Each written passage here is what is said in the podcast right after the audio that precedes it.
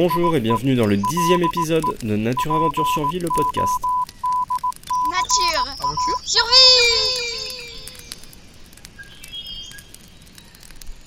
Il est un domaine attenant à la survie qui fait un petit peu peur en général, le survivalisme.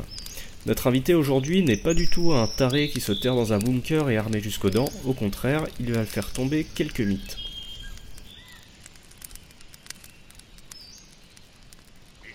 Nous allons finir par mourir de soif sur ce fichu rafio. Si ça continue, capitaine, nous serons bientôt au régime du docteur Bombard. Ouais. Wilson Wilson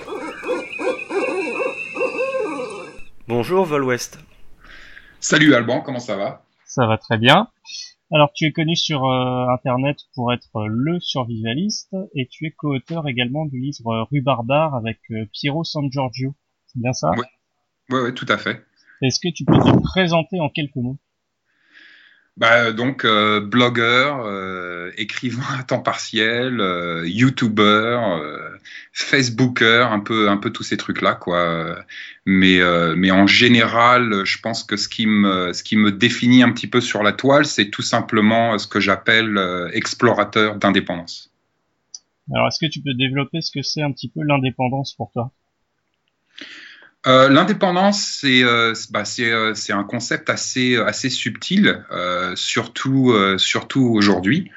Malheureusement, on peut s'apercevoir si on regarde un petit peu autour de nous qu'il y a vraiment une dynamique de dépendance qui s'est installée, je dirais, ces 40-50 dernières années. Euh, et, euh, et en fait, on subit cette dépendance un petit peu euh, au jour le jour sans trop s'en apercevoir. Mais je pense donc que pour moi, ce, contexte, cette notion d'indépendance est vraiment très importante aujourd'hui pour, pour une multitude de raisons, que ce soit de l'indépendance économique. On voit un petit peu ce qui se passe aujourd'hui dans le monde entier par rapport à l'économie qui est de plus en plus globalisée. Euh, mais donc euh, indépendance économique, indépendance hydrique, indépendance alimentaire, toutes ces choses-là pour moi sont, sont vraiment, euh, vraiment très importantes. Alors quand on, a- quand on aborde le survivalisme, euh, des fois on s'imagine un peu que c'est un, c'est un taré qui va se terrer au fond d'un bunker anti-atomique avec des armes. Toi, tu as différentes activités. Est-ce que tu pourrais euh, nous détailler un petit peu ce que tu fais?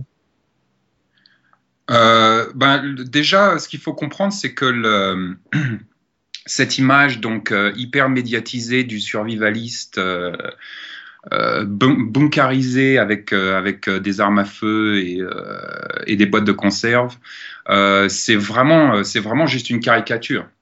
Donc effectivement, c'est très facile de faire des caricatures et on peut faire des cari- caricatures sur sur énormément de choses. Euh, mais bien évidemment, ça reste une caricature et c'est pas euh, c'est pas la réalité. Ce qu'il faut savoir avec le survivalisme, c'est que le survivalisme, euh, basiquement, a toujours existé. C'est-à-dire que nous sommes nous le produit de, de nos ancêtres qui étaient des survivalistes. Et on va un petit peu voir ça peut-être plus tard dans l'interview. Mais donc cette caricature, elle est trop facile en fait et effectivement, elle ne elle ne cale pas avec la réalité. Et la réalité sur le terrain, c'est que les survivalistes, c'est tout simplement des, des gens euh, tout à fait normaux, euh, mais qui se posent une question euh, qui, euh, qui fait toute la différence. Et cette question, c'est comment aujourd'hui euh, on veut vivre? Comment voulons-nous vivre? Euh, donc ça, c'est une question très importante euh, qui n'a pas besoin d'être euh, associée, par exemple, à tout ce qui est catastrophisme, euh, j'en sais rien moi, guerre thermonucléaire, euh, tout, tout, toutes les catastrophes qu'on peut imaginer, effondrement de, de l'économie, toutes ces conneries-là. En fait, c'est une question hyper simple euh, que qu'on devrait un petit peu tous se poser en fait. Comment on veut vivre dans notre vie au jour le jour, au quotidien. Euh, et c'est un petit peu la question qu'on se pose et c'est un petit peu la question qui va définir cette euh, dynamique de, survivalisme et comment en fait ça va euh, organiser et influencer nos vies au quotidien. Alors, il y a deux termes euh, qui reviennent assez souvent, surtout dans la blogosphère euh, anglo-saxonne. Il y a le survivalisme et euh, ce qu'on appelle les preppers, donc Ouais. les gens qui se préparent. Uh-huh. Est-ce que toi, tu vois une différence entre les deux mots? Bah ouais, en fait, la différence, je viens de, je viens de l'expliquer. Si on prend le terme euh, preppers, euh, donc tout simplement, hein, si on traduit, euh, ça veut tout simplement dire que c'est des gens qui se préparent à quelque chose. Euh, et en fait, c'est toute la différence. Le, le, prepper, en fait, va se demander, lui, euh, comment voulons-nous survivre à, donc, euh, à, un événement. Et le survivaliste, lui, va se demander comment voulons-nous vivre. Donc, séparément et indépendamment d'un événement catastrophe ou pas. Donc la, différence est peut-être assez subtile, euh, mais en fait, mais en fait, elle est énorme. C'est-à-dire qu'un prepper, c'est vraiment quelqu'un qui va anticiper un événement, un événement dramatique, une crise, toutes ces choses-là. On va généralement voir les preppers se préparer à l'effondrement de l'économie, se préparer à une guerre civile, se préparer à une guerre, une guerre, comment on appelle ça, civil war Ouais, une guerre civile, ouais. Une guerre civile, euh, voilà, toutes ces choses-là. Alors qu'un survivaliste, euh, même si bien évidemment il y a des survivalistes qui comprennent pas tout à fait euh, la différence et qu'il y a des preppers qui vont être plus survivalistes que preppers, il y a toujours, toujours des exceptions. Mais lui, donc, le survivaliste va se demander comment je veux vivre au quotidien, catastrophe ou pas. Quand on vit au quotidien, justement, on prend soin de son domicile et les survivalistes euh, une bonne gestion du domicile dans tout ce que tout ce que ça implique, donc euh, autosuffisance, défense du domicile, parfois euh, culture potagère, etc. Toi, quelles sont les activités que tu mets en place là-dessus? Bah, déjà, faut, faudrait redéfinir, euh, faudrait redéfinir le domicile. Qu'est-ce que ça veut dire le domicile? Si on regarde un petit peu, euh, si on regarde un petit peu notre évolution en tant que, en tant qu'espèce, euh, le domicile, c'est, euh, c'est avant tout de la, de la sécurité, de la stabilité, de la protection, toutes ces choses-là.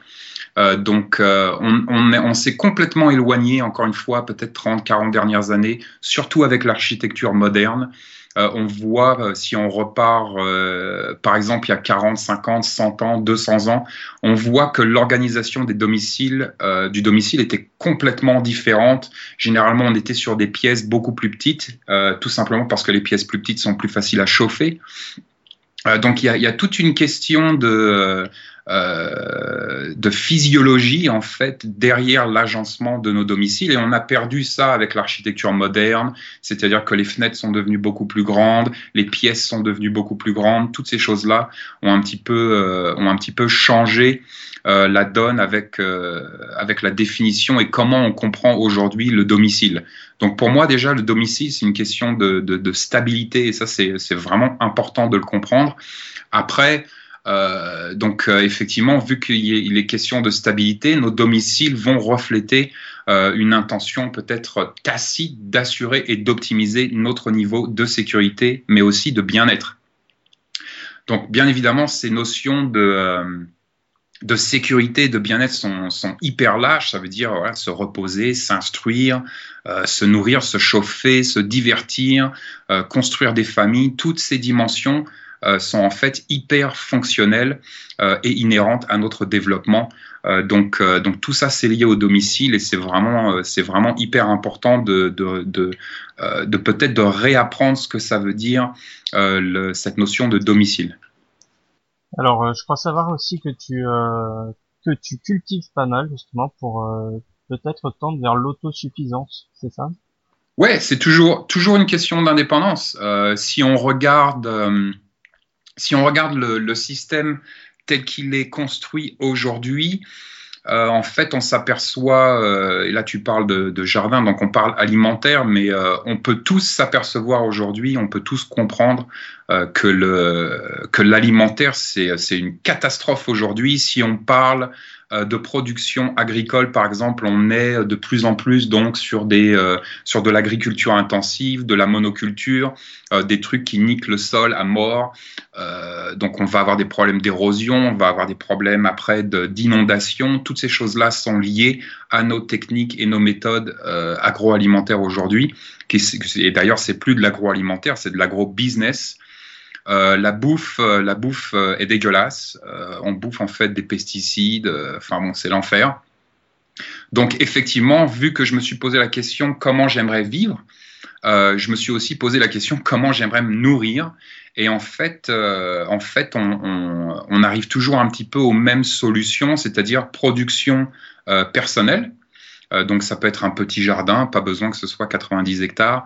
Euh, ça peut être un petit jardin personnel pour réduire en fait l'impact non seulement écologique qu'on va avoir sur la planète, en, par exemple en achetant des fruits qui viennent du Chili, mais aussi en, se donnant les moyens en fait de, euh, d'avoir un apport en nourriture saine à la maison euh, et ça peut aussi passer par des euh, par des méthodes par exemple de production locale donc peut-être qu'on n'a pas euh, la possibilité de développer un jardin potager à la maison, mais qu'on peut, par exemple, euh, faire du lien social avec nos éleveurs et nos agriculteurs locaux, et qu'on peut faire, par exemple, du troc, toutes ces choses-là. Mais donc, euh, le, le, le, système alimentaire, vraiment, euh, très important. Vu qu'on parle de système alimentaire, il y a d'autres systèmes qui sont tout aussi importants. Et donc là, encore une fois, on parle vraiment de comment est-ce qu'on veut vivre au quotidien. Euh, mais donc cette intention d'indépendance, euh, en fait, va se tourner vers tout ce qui peut permettre d'amplifier, d'optimiser euh, ou même de sécuriser donc une position d'autonomie plus ou moins grande euh, envers vraiment quatre systèmes euh, majeurs. Donc, ça va être le système économique, le système hydrique, le système alimentaire et le système énergétique. Euh, ouais, alors du coup, est-ce que euh, tout ce qui est énergétique, tu pourrais développer un petit peu? Bah, euh, le, le, système énergétique, c'est tout simplement, par exemple, optimiser l'isolation thermique de nos foyers. Euh, ça va être s'intéresser aux techniques de chauffage passif, aux énergies renouvelables. Euh, ça mmh. va peut-être être, être d'intégrer un système de chauffage indépendant du réseau. Donc peut-être tout simplement un poêle à bois.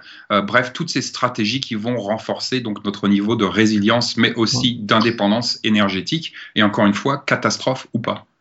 Alors euh, c'est peut-être plus euh, preppers euh, justement de se préparer à un événement qui pourrait mettre en difficulté ton autonomie au domicile ou alors te forcer à quitter le domicile. On voit souvent ça également. Quitter le domicile, c'est quelque chose. donc là, on parle on parle d'évacuation. L'évacuation, en fait, arrive tous les jours de par le monde. C'est des millions de gens tous les jours qui sont obligés d'évacuer leur domicile pour une raison ou pour une autre. Euh, donc euh, ça peut être des, euh, des problématiques plus ou moins lourdes, plus ou moins rapides, plus ou moins dynamiques.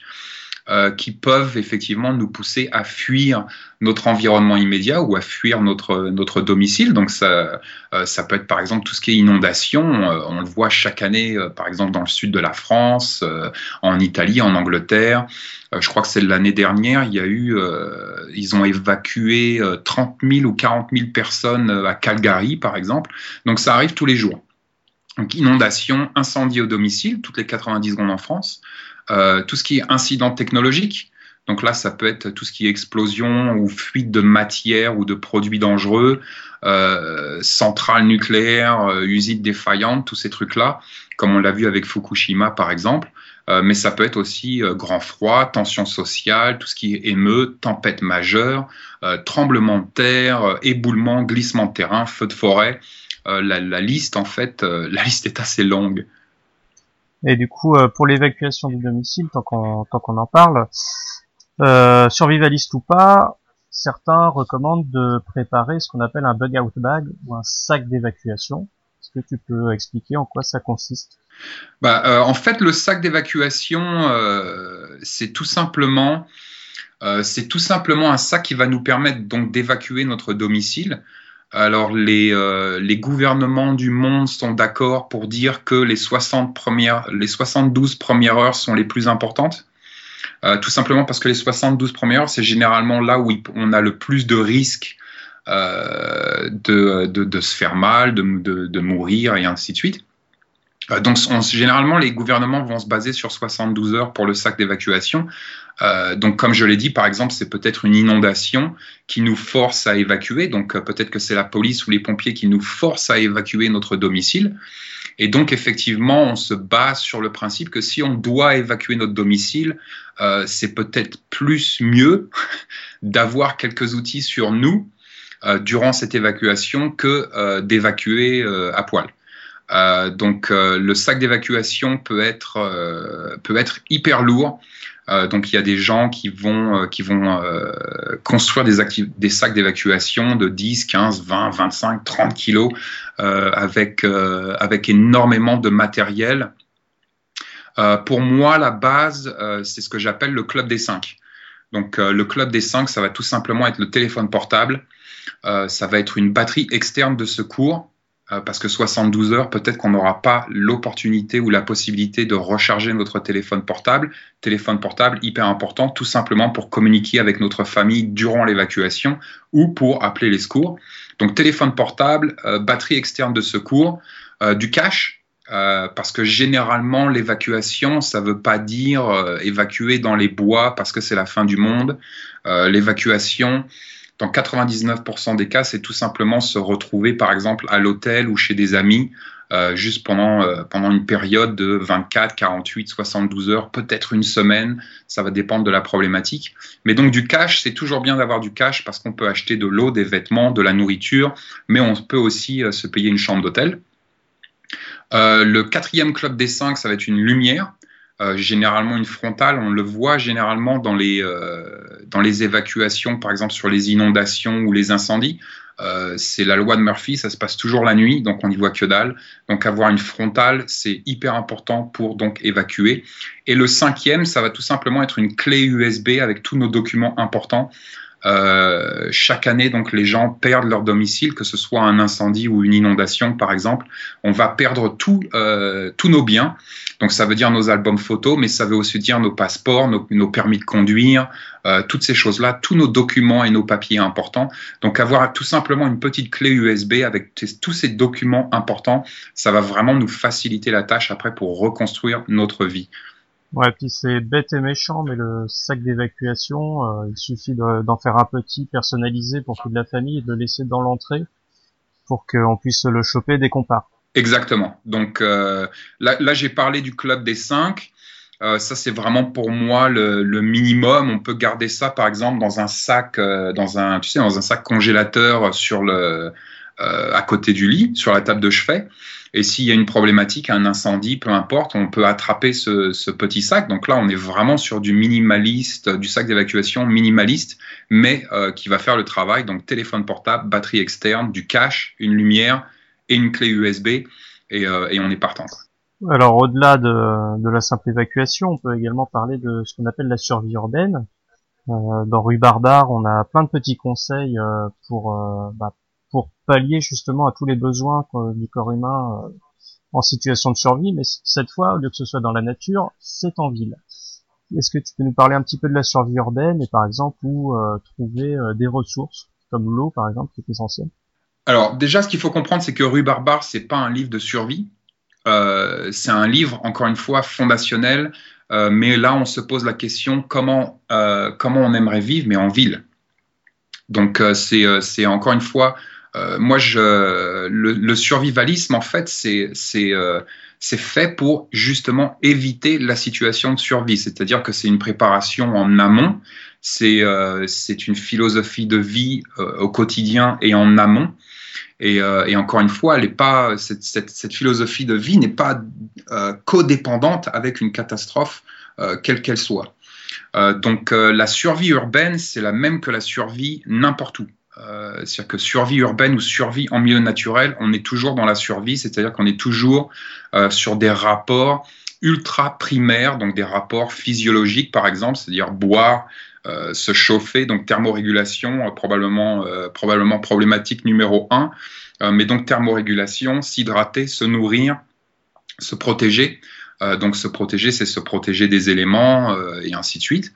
Euh, mais donc en fait la survie, euh, la survie, euh, c'est la même, que ce soit en urbain ou en milieu naturel, on va avoir des besoins physiologiques auxquels on va devoir répondre. donc après évidemment le milieu urbain change un peu la donne. il y a des, des, bons côtés. Si on parle vraiment survie stricte, il y a d'excellents côtés au milieu urbain comme par exemple tout ce qui est thermorégulation. Euh, en milieu naturel, très difficile de trouver des abris euh, naturels sans dépenser de l'énergie pour les fabriquer. En milieu urbain, on a des abris naturels partout, euh, que ce soit le métro ou les immeubles. Donc il y a des avantages au milieu urbain quand on parle de survie. Mais la survie au milieu, en milieu urbain, généralement, ça va être, ça va être si on prend la survie en milieu urbain aujourd'hui, c'est quoi? Ça va être généralement l'agression, l'agression physique. je ne vais pas généralement manquer d'eau en milieu urbain, même dans une situation de survie, et on en parle dans Rue Barbare, il y a énormément de méthodes et de techniques pour trouver de l'eau en milieu urbain, mais encore une fois, ça va généralement dépendre d'une certaine préparation en amont. Donc euh, pour la survie urbaine, on est confronté, euh, comme tu l'as dit, exactement aux mêmes problématiques que pour la survie dans la nature. Est-ce que toi, dans ta préparation, tu, utilises tes techniques de survie dans la nature également Est-ce que tu t'y es intéressé? Bah, en fait, euh, moi j'évolue pas mal en milieu naturel parce que je suis dans un milieu hyper sauvage. Donc euh, effectivement, par défaut, en fait, euh, par défaut, euh, j'ai été obligé un petit peu de, de me pencher, de me pencher sur cette sur cette notion de, de, survie en milieu naturel. donc survie en milieu naturel, pour moi principalement, ça va être par exemple l'exposition, ça va être donc généralement ça va être de ma faute, ça veut dire que j'ai pas prévenu personne en amont euh, en leur disant comment j'étais habillé, où j'allais, pendant combien de temps et quand j'allais rentrer à la maison. Donc personne sait où je suis, donc euh, je me suis paumé euh, et c'est de ma faute. bien évidemment tout ce qui est blessure. si on est par exemple adepte de la hache, euh, on peut se faire très mal avec une hache et ça peut vite, euh, ça peut vite tourner euh, dans, à une situation de survie en milieu naturel. Donc effectivement, par défaut, vu que j'évolue beaucoup en milieu naturel, je me suis bien évidemment intéressé à toutes ces techniques de survie en milieu naturel. Mais encore une fois, généralement, ça va être du travail en amont. ça va être, ça va être du bon sens. Ça va être, comme je l'ai dit, de dire à une tierce personne où on va, comment on est habillé, quand on va rentrer, toutes ces choses-là. C'est aussi être intelligent, c'est savoir ne pas partir. Euh, ça va dépendre un petit peu, par exemple, du climat, toutes ces choses-là, euh, et euh, faire des formations en premiers soins, hyper important, que ce soit en milieu naturel ou en milieu urbain. Donc toutes ces choses-là, c'est vraiment encore une fois une philosophie de vie au quotidien, et on va ici se donner les moyens d'influencer un petit peu la qualité de notre vie. Donc tu le dis bien, euh, de toute façon il y a une préparation en amont qui se fait et je pense que n'importe qui euh, qui a pu se retrouver dans une situation compliquée euh, dans la nature s'en est bien mordu les doigts de pas s'être préparé avant. Ouais, c'est toujours pareil.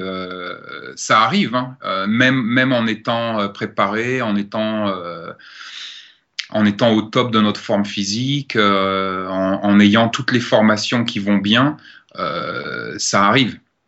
Euh, donc euh, euh, c'est mieux effectivement d'avoir tout ça de notre côté avant de partir plutôt que encore une fois de partir tout nu dans les bois. faut pas faut pas avoir froid quand même. Ouais, bon ça dépend où, ça dépend dans quel bois. Alors il y a une autre il y a une autre question qui revient assez souvent et qui est liée un petit peu au survivalisme. On voit souvent la question des armes à feu qui reviennent qui reviennent en boucle. Donc euh, pourquoi, mhm. euh, quels sont les buts, pourquoi est-ce qu'on va s'armer? Et puis euh, quelles armes sont privilégiées par le survivalisme? Alors la question de l'arme à feu, pareil, c'est une question un petit peu sensible. ça va un petit peu ici dépendre des cultures. ce que j'aimerais dire déjà d'avance, et je crois que c'est assez mal compris en fait. peut-être avec moi, c'est peut-être moi qui ai été maladroit parce qu'effectivement, je, je, parle des armes à feu, qui est un outil tout comme une hache euh, ou euh, une roue de secours. Euh, mais moi, personnellement, je, je, ne suis pas pour les armes, je suis contre l'injustice. Alors, je sais, c'est un petit peu subtil et un petit peu chiant, mais c'est vraiment important pour moi de, de, faire passer ce message. et donc, je suis contre l'injustice. Et si on est contre l'injustice, il n'y a pas vraiment 36 solutions aujourd'hui euh, pour, euh, pour euh, un petit peu défendre notre intégrité physique ou l'intégrité physique d'un proche. Est-ce que tu as vu le film Les Sept Samouraïs de Kurosawa un classique. Un classique. les Sept Samouraïs, en fait, ça, ça explique le pourquoi du comment de s'armer ça explique le pourquoi du comment de l'indépendance. là, en l'occurrence, l'indépendance alimentaire. Il faut savoir que euh, on revient souvent à, cette, euh, à, cette, question de production alimentaire. mais les sept samouraïs, comme on le sait tous, c'est des paysans qui, qui se font taxer. Et je rappelle ici que la taxe, c'est soit on est taxé par le gouvernement, soit on est taxé par la mafia, et des fois c'est la même chose. et donc en fait, ces, ces paysans sont, sont taxés et ils ne peuvent pas se défendre. Pourquoi ils ne peuvent pas se défendre?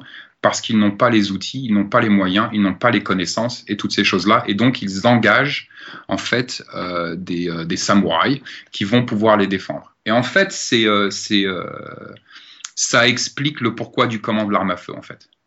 Que ce soit il y a 500 ans ou que ce soit aujourd'hui, euh, dans, le, dans le dernier ouvrage de Philippe Perotti, euh, défense memento du détenteur d'armes de défense, je crois que ça s'appelle. Euh, mais il écrit une phrase qui, euh, qui est assez euh, explicite. Il dit Aujourd'hui encore, l'arme à feu est le seul moyen à la disposition de tous.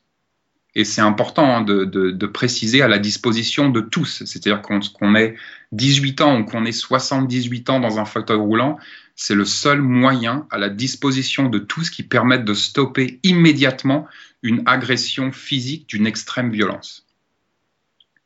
Donc euh, ça résume pour moi à peu près entre les sept samouraïs euh, et cette petite phrase de Philippe Perotti, pour moi ça explique un petit peu le pourquoi du comment de l'arme à feu. Ouais, mais est-ce que la loi sur la légitime défense aux États-Unis et en France c'est exactement la même?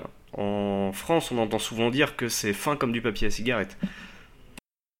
Non, non, non, non, non, c'est pas fin comme du papier à cigarette et c'est pas, et, et c'est extrêmement précis, tout comme c'est précis aux États-Unis. Euh, la, légitime défense, euh, c'est quelque chose de, très précis et euh, qui, a un cadre spécifique. Et si on respecte ce cadre, ok. Le problème de la France avec les armes à feu, je vais te, dire ce que c'est. C'est pas la légitime défense. Le problème des armes à feu en France, c'est qu'on n'a pas euh, c'est qu'on n'a pas en fait la logistique pour apprendre aux citoyens comment respecter la légitime défense. C'est ça le problème. Le problème, euh, en fait, aux États-Unis se pose beaucoup moins parce qu'on a 36 000 écoles où on peut aller pendant une journée euh, avec un instructeur et il va nous apprendre à utiliser une arme à feu, à nous défendre et à nous défendre dans le cadre de la loi. Le problème en France, c'est qu'il n'y a pas d'école comme ça. C'est qu'on refuse en France de faire du tir à 3 mètres. On refuse en France, euh, enfin c'est pas qu'on refuse, mais c'est très difficile de faire du tir dynamique en France. Et donc en fait, les gens ne savent pas se défendre avec une arme à feu dans le cadre de la loi. Et c'est pour ça qu'on le voit à chaque fois, euh, les mecs qui se font agresser chez eux. Euh, le, mec se fait agresser, sort le fusil et euh, tire une balle dans le dos du mec qui est en train de s'enfuir de chez lui. Ça, c'est pas de la légitime défense. Mais c'est ça le problème. Le problème, c'est que ce citoyen-là, qui était armé, n'a pas reçu l'information et l'éducation et la formation nécessaires pour pouvoir utiliser son arme à feu dans le cadre très strict de la légitime défense. Tu vois ce que je veux dire? Mais mais faut pas faut pas croire que la légitime défense aux États-Unis est beaucoup plus simple. Hein. Euh, déjà, ça dépend de l'État, mais par exemple, la légitime défense en Californie, c'est la même qu'en France, c'est-à-dire qu'on n'a pas la castle law euh, et toutes ces choses-là. Donc, il faut faire hyper gaffe euh, euh, mais, je crois sincèrement que le problème, en fait, c'est pas le texte de loi qui pourrait être amélioré, sans aucun doute. Tu vois? Euh, Parce qu'il y a des choses, il y a des choses dans ces lois, même aux États-Unis, qui n'ont aucun sens. Mais je dirais que le plus gros du problème, c'est les formations, c'est l'accès à ces formations. C'est-à-dire que l'avantage des Américains, c'est qu'on a un énorme accès aux formations. Le désavantage des Français, par exemple, ou des Belges, ou des Anglais, ou peu importe, euh, c'est euh, le non-accès à ces formations. Et c'est ça qui fait toute la différence, en fait. Alors, quelles armes sont privilégiées en général? Alors, les armes qui sont privilégiées en général, c'est toujours les mêmes. Euh, et la, la première. C'est la fin de la première partie de l'interview de Vol West. Vous pouvez retrouver sa chaîne YouTube ou alors son blog sur lesurvivaliste.blogspot.fr. En attendant, on se retrouve comme d'habitude sur le blog natureaventuresurvie.blogspot.fr ou alors sur la page Facebook Nature Aventure. Et dernièrement, vous pouviez retrouver également des vidéos de reconnaissance de plantes bushcraft sur notre chaîne YouTube Nature Aventure. Bonne fin de semaine à tous, bon bushcraft